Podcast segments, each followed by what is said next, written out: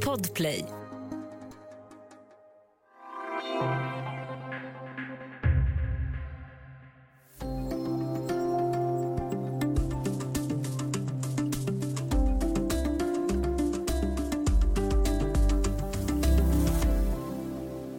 Talibanerna har återtagit makten i Afghanistan och kaotiska scener utspelar sig på Kabuls flygplats när tusentals afghaner försöker fly sitt land.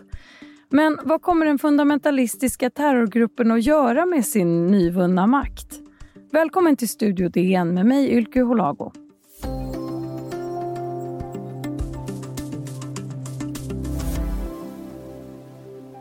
Och idag har jag med mig DNs utrikeskommentator Mikael Winiarski. Hej! Hej. I 20 år så har den USA-ledda invasionen av Afghanistan arbetat med att trycka tillbaka talibanerna som nu bara på ett par veckor har tagit kontroll över landet. Vilka är talibanerna om vi ska börja med en kort summering? Alltså, de är... En del brukar säga att talibanerna, det var ju de som slogs mot Sovjetunionens ockupation under 80-talet. Och det är ju sant i den meningen att det delvis är samma personer som, som kom att leda talibanerna, men de bildades först på 90-talet i flyktingläger bland de miljoner afghaner som hade flytt det här kriget från, och den sovjetiska ockupationen. På 80-talet under kriget mot Sovjet så, så var det, då kallades det för Mujahedin. Det var ett antal olika grupper. De fick starkt stöd från USA, de fick starkt stöd från Saudiarabien, Iran och Kina och framförallt Pakistan. Sen när Sovjet försvann 89-90 från Afghanistan så blev det ett inbördeskrig i Afghanistan och till slut utkristalliserade sig då talibanerna som den starkaste gruppen och då taliban betyder egentligen student, så det var bland de här koranskolorna i pakistanska flyktingläger som de bildades. Och de lyckades, 1996 lyckades de gå in i Kabul och ta över makten i, i princip hela landet. Och Hur ser talibanernas politiska vision ut? Vad vill de med Afghanistan? Alltså de är ju någon slags renhetsivrande fundamentalistisk islamismrörelse eh, som de lanserade sig som kämpar mot korruption, mot eh, västerländsk eh, för, förfall, synd och sådär. Och de var ännu mer kvinnofientliga och, och ännu mer fanatiska än någon annan grupp. Men på något sätt så lyckades de få starkt stöd för detta. En annan, en annan grej med talibanerna är att de bygger... Afghanistan är ett multietniskt land och det finns pashtuner som är majoritetsbefolkning, det finns tajiker, det finns hazarer, det är en grupp som har blivit känd genom att många av dem har just flytt till Sverige. Men talibanerna bygger just på att de är pashtuner, så att de är inte så roliga mot de andra, mot de andra etniska grupperna, mot minoriteterna. Så att det, det, är en, det är en viktig sak att hålla i minnet att det någon slags nationalism, inte bara afghansk nationalism utan också en pashtunsk etnisk nationalism som det här bygger på. Och Hur har Afghanistan förändrats sedan talibanerna senast hade makten? Alltså vad som hände då var ju att talibanerna som bekant beskyddade Al terrornätverket al-Qaida. Osama bin Laden var ju stationerad i Afghanistan och det var därifrån han konspirerade och eh, ledde den här 11 september-attacken mot USA. Då invaderade USA som så att säga, svar på den här 11 september och eh, jagade bort både al-Qaida och talibanerna från Kabul och från stora delar av Afghanistan. Under den tiden så, det var liksom huvuduppgiften med den USA-invasionen. Men sen så växte uppgiften, eller den förändrades under resans gång. Man skulle också demokratisera landet. Man skulle man skulle se till att eh, det blev, kvinnor fick rätt att jobba, att de inte behövde låsas in i hemmet. Flickor skulle få gå i skola och så vidare. Och det blev enorm, eh, både militär och humanitär och eh, annan biståndsinsats där. Så att det förändrade ju för, för stora delar av befolkningen som var under centralregeringens kontroll, områden som var under centralregeringens kontroll. De fick ett annat liv.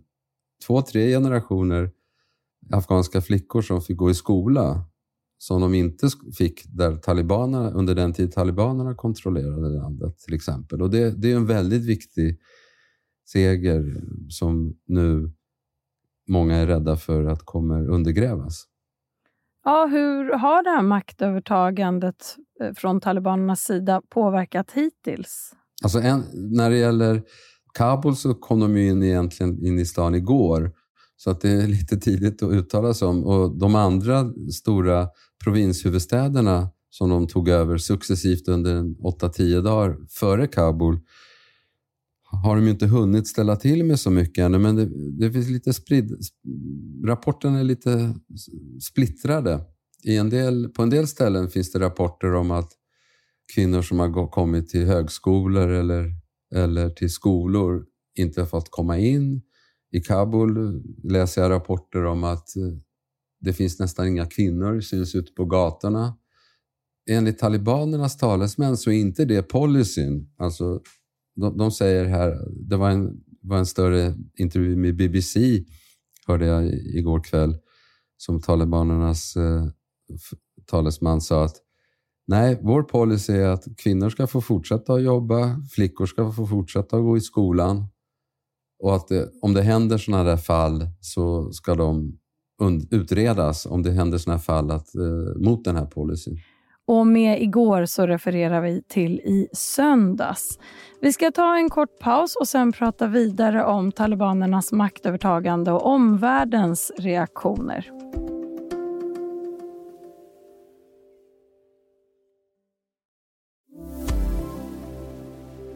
Du lyssnar på Studio DN där vi idag pratar med utrikeskommentator Mikael Winiarski om hur talibanerna kommer att hantera sin nyvunna makt i Afghanistan. Det förekommer uppgifter om talibaners löften om att respektera kvinnors rättigheter och att styra landet på ett annat sätt än senast de hade makten.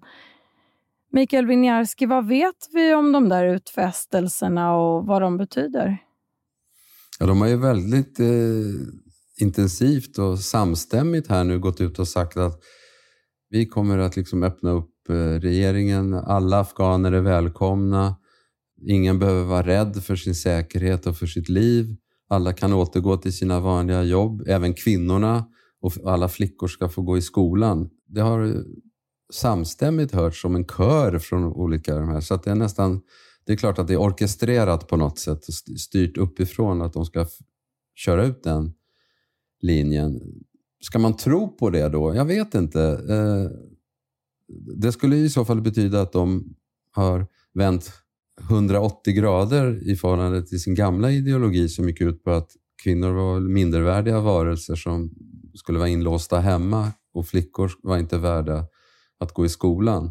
Att de, de kan ju sen tillämpa en annan faktisk linje än vad de har gjort tidigare. Men då, då beror det väl på, på att de måste tänka på hur eh, deras land bedöms internationellt. De, de vill inte vara ett sånt paria-stat som de var under de där fem åren som Islamiska kalifatet Afghanistan fanns förra gången. Nu ska det utropas igen då inom, inom, no, inom någon eller några dagar har de sagt. Eh, så jag, jag, tror inte riktigt på deras uppriktighet i den där frågan utan det är nog en taktisk sak. Plus att alla utländska soldater och militärer inte är ute ur landet ännu. USA är fortfarande några tusen man som försöker rådda där situationen på flygplatsen.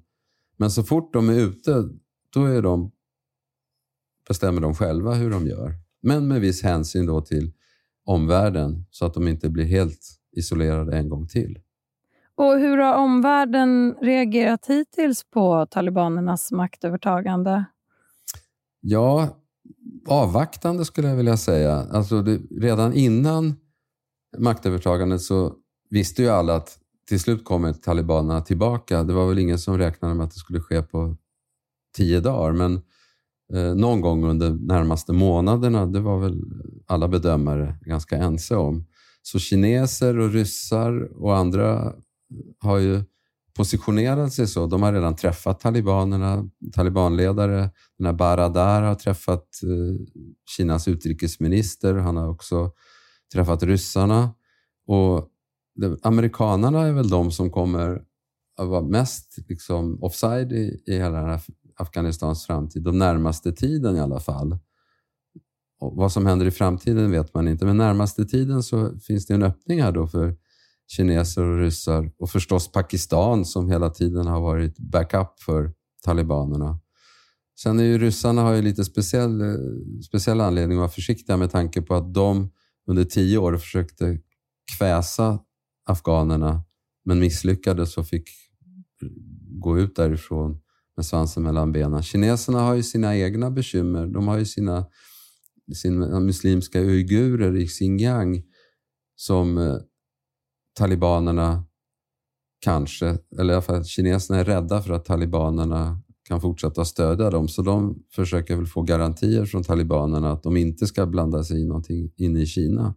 Och Vad kommer det betyda eh, för den internationella maktdynamiken om nu Ryssland och Kina erkänner eller närmar sig talibanstyret på det här sättet? Ja, det övergripande mönstret är att, att USA är borta från området. Alltså de har ju fortfarande nära relationer med Pakistan. De har hyfsade relationer med Indien. Men eh, de kommer inte ha något inflytande på vad som händer i Afghanistan i framtiden. Och, och det påverkar ju också regionen förstås. Pakistan, som vi har nämnt ett par gånger här tidigare, de, det är ett grannland till Afghanistan och eh, Pakistan är också sedan länge djupt involverat i Afghanistans öde genom att sedan länge ha stöttat talibanerna på flera olika sätt. Hur ser den där relationen ut? En, en grej som man ska tänka på det är att de här länderna, åtminstone Pakistan, Afghanistan har ju funnits som, så att säga, som en enhet längre, men Pakistan är ju en kolonial konstruktion. Det var en del av in, det brittiska Indien. Och eh, gränserna drogs ju lite hur som helst utan hänsyn till nationaliteter och etniska grupper. Och en stor del av Pakistans befolkning är ju pashtuner också, precis som en stor del av Afghanistans befolkning är. Alltså samma folkslag egentligen. Så de har väldigt speciell relation just till talibanerna som är deras vänner, e-, etniska fränder så att säga. Det är en viktig faktor att tänka på. Sen handlar det också om att Pakistan försöker hålla ärkefienden Indien stången. Och Indien har ju då stött regimen i Kabul medan Pakistan har stött talibanerna. Så att i det fallet har ju, Afgan så har ju pakistanierna vunnit eller fått övertaget här nu mot, i den här tvekampen mot Indien. Och Hur ser det ideologiska stödet ut för talibanerna från Pakistans sida? Alltså en stor del av den pakistanska militären och eh, maktstrukturen är ju också fundamentalistisk, sunni-muslimsk. Det är ju de som en gång finansierade och hjälpte talibanerna överhuvudtaget att, att bildas som en stark slagstyrka som så småningom lyckades ta makten i, i Afghanistan. Och nu har de lyckats igen. Så att eh, det är en, kan man säga, en kombination av religiös och etnisk frändskap där som gör att de står så nära, nära varandra. Det här är förstås väldigt svårt att säga i ett läge som förändras just nu timme för timme. Men vad tror du kommer hända härnäst? De rapporterar om att det ganska lugnt i, i, i Kabul nu. Eh, förutom det här kaoset som råder på flygplatsen med de som försöker fly. Eh, fly från talibanernas eventuella eller troliga terror då mot, mot de oliktänkande. Jag tror att nästa steg blir att de, de, de har ju redan flugit in talibanernas eh, en av talibanernas ledare, den här eh, Mullah Baradar. Och det finns ju rykten om att det är han som ska bli den nya presidenten. Och de, jag tror att det kommer bli någon slags ceremoni där de utropar, återutropar emiratet Afghanistan. Och då, och, och då, då blir det frågan om att eh, vad omvärlden kommer göra, i vilken mån de kommer och i vilken takt de kommer att erkänna detta faktum att det är talibanerna som numera återhärskar i Kabul. Ja, vi lär ju garanterat återkomma till den här frågan. Tack så mycket Mikael Winiarski, utrikeskommentator på Dagens Nyheter för att du medverkade i Studio DN. Tack, tack. Studio DN görs för Podplay av producent Sabina Marmulakai. Ljudtekniker Patrik Miesenberger, teknik Jonas Lindskog, Bauer Media och jag heter Ylke Holago.